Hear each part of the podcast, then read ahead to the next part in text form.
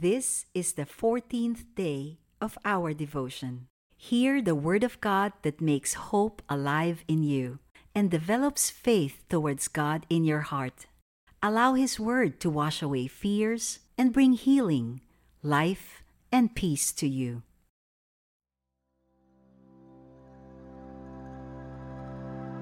I will read from the Gospel of Matthew, chapter 26, verses 26 to 28. Now, as they were eating, Jesus took bread and praising God, he gave thanks and asked him to bless it to their use. And when he had broken it, he gave it to his disciples and said, Take, eat, this is my body. And he took a cup, and when he had given thanks, he gave it to them, saying, Drink of it, all of you. For this is my blood of the new covenant, which ratifies the agreement and is being poured out for many for the forgiveness of sins. I say to you, I shall not drink again of this fruit of the vine until that day when I drink it with you, new and of superior quality in my Father's kingdom. These are the acts of Jesus with his disciples when he was about to be betrayed. He is about to offer his own body and shed his own blood on the cross as the sacrifice for our redemption from sin and death. The bread as a representation of his body, and the cup as a representation of his blood were offered to his disciples for them to partake, to confirm the new covenant that Jesus has made with man.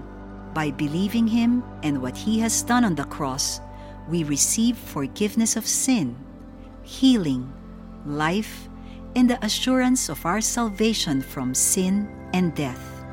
This is the communion, or Lord's table, that we are doing as believers in our home with our family, in hospitals, in church gatherings, and even when we do personally as often as we can.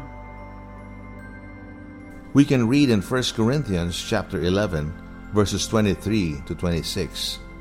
For I received from the Lord that which I also delivered to you, that the Lord Jesus, on the same night in which he was betrayed, took bread, and when he had given thanks, he broke it and said, Take, eat, this is my body, which is broken for you.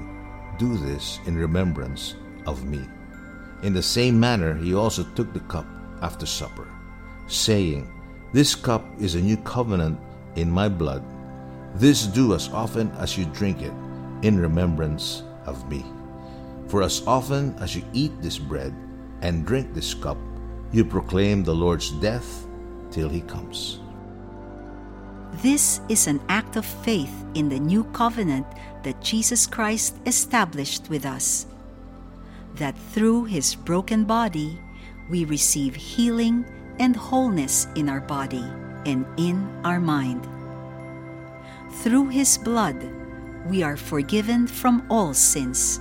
We do communion because as we partake of the bread and the cup, we remember our Lord Jesus Christ and his sacrifice of his own body and blood for our salvation. We also declare his death, his resurrection, and his coming again. We can do this as often as we can.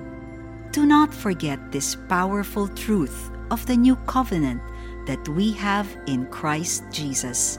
When we remember, then we can release our faith to access the blessings of the new covenant. Give time to prepare a piece of bread and a cup of drink and have communion. Do this as often as you can. When you partake of the bread and of the cup, have time in giving thanks and praises to Jesus Christ for who He is and all that He has done to establish with us this new covenant of our salvation by faith through His grace. He has done all for us to be saved, and we respond in faith. Thank Him for the free gift of salvation, healing, wholeness, prosperity, and victory. declare that He is coming again.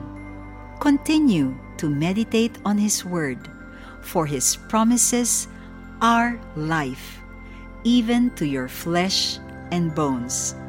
God bless you.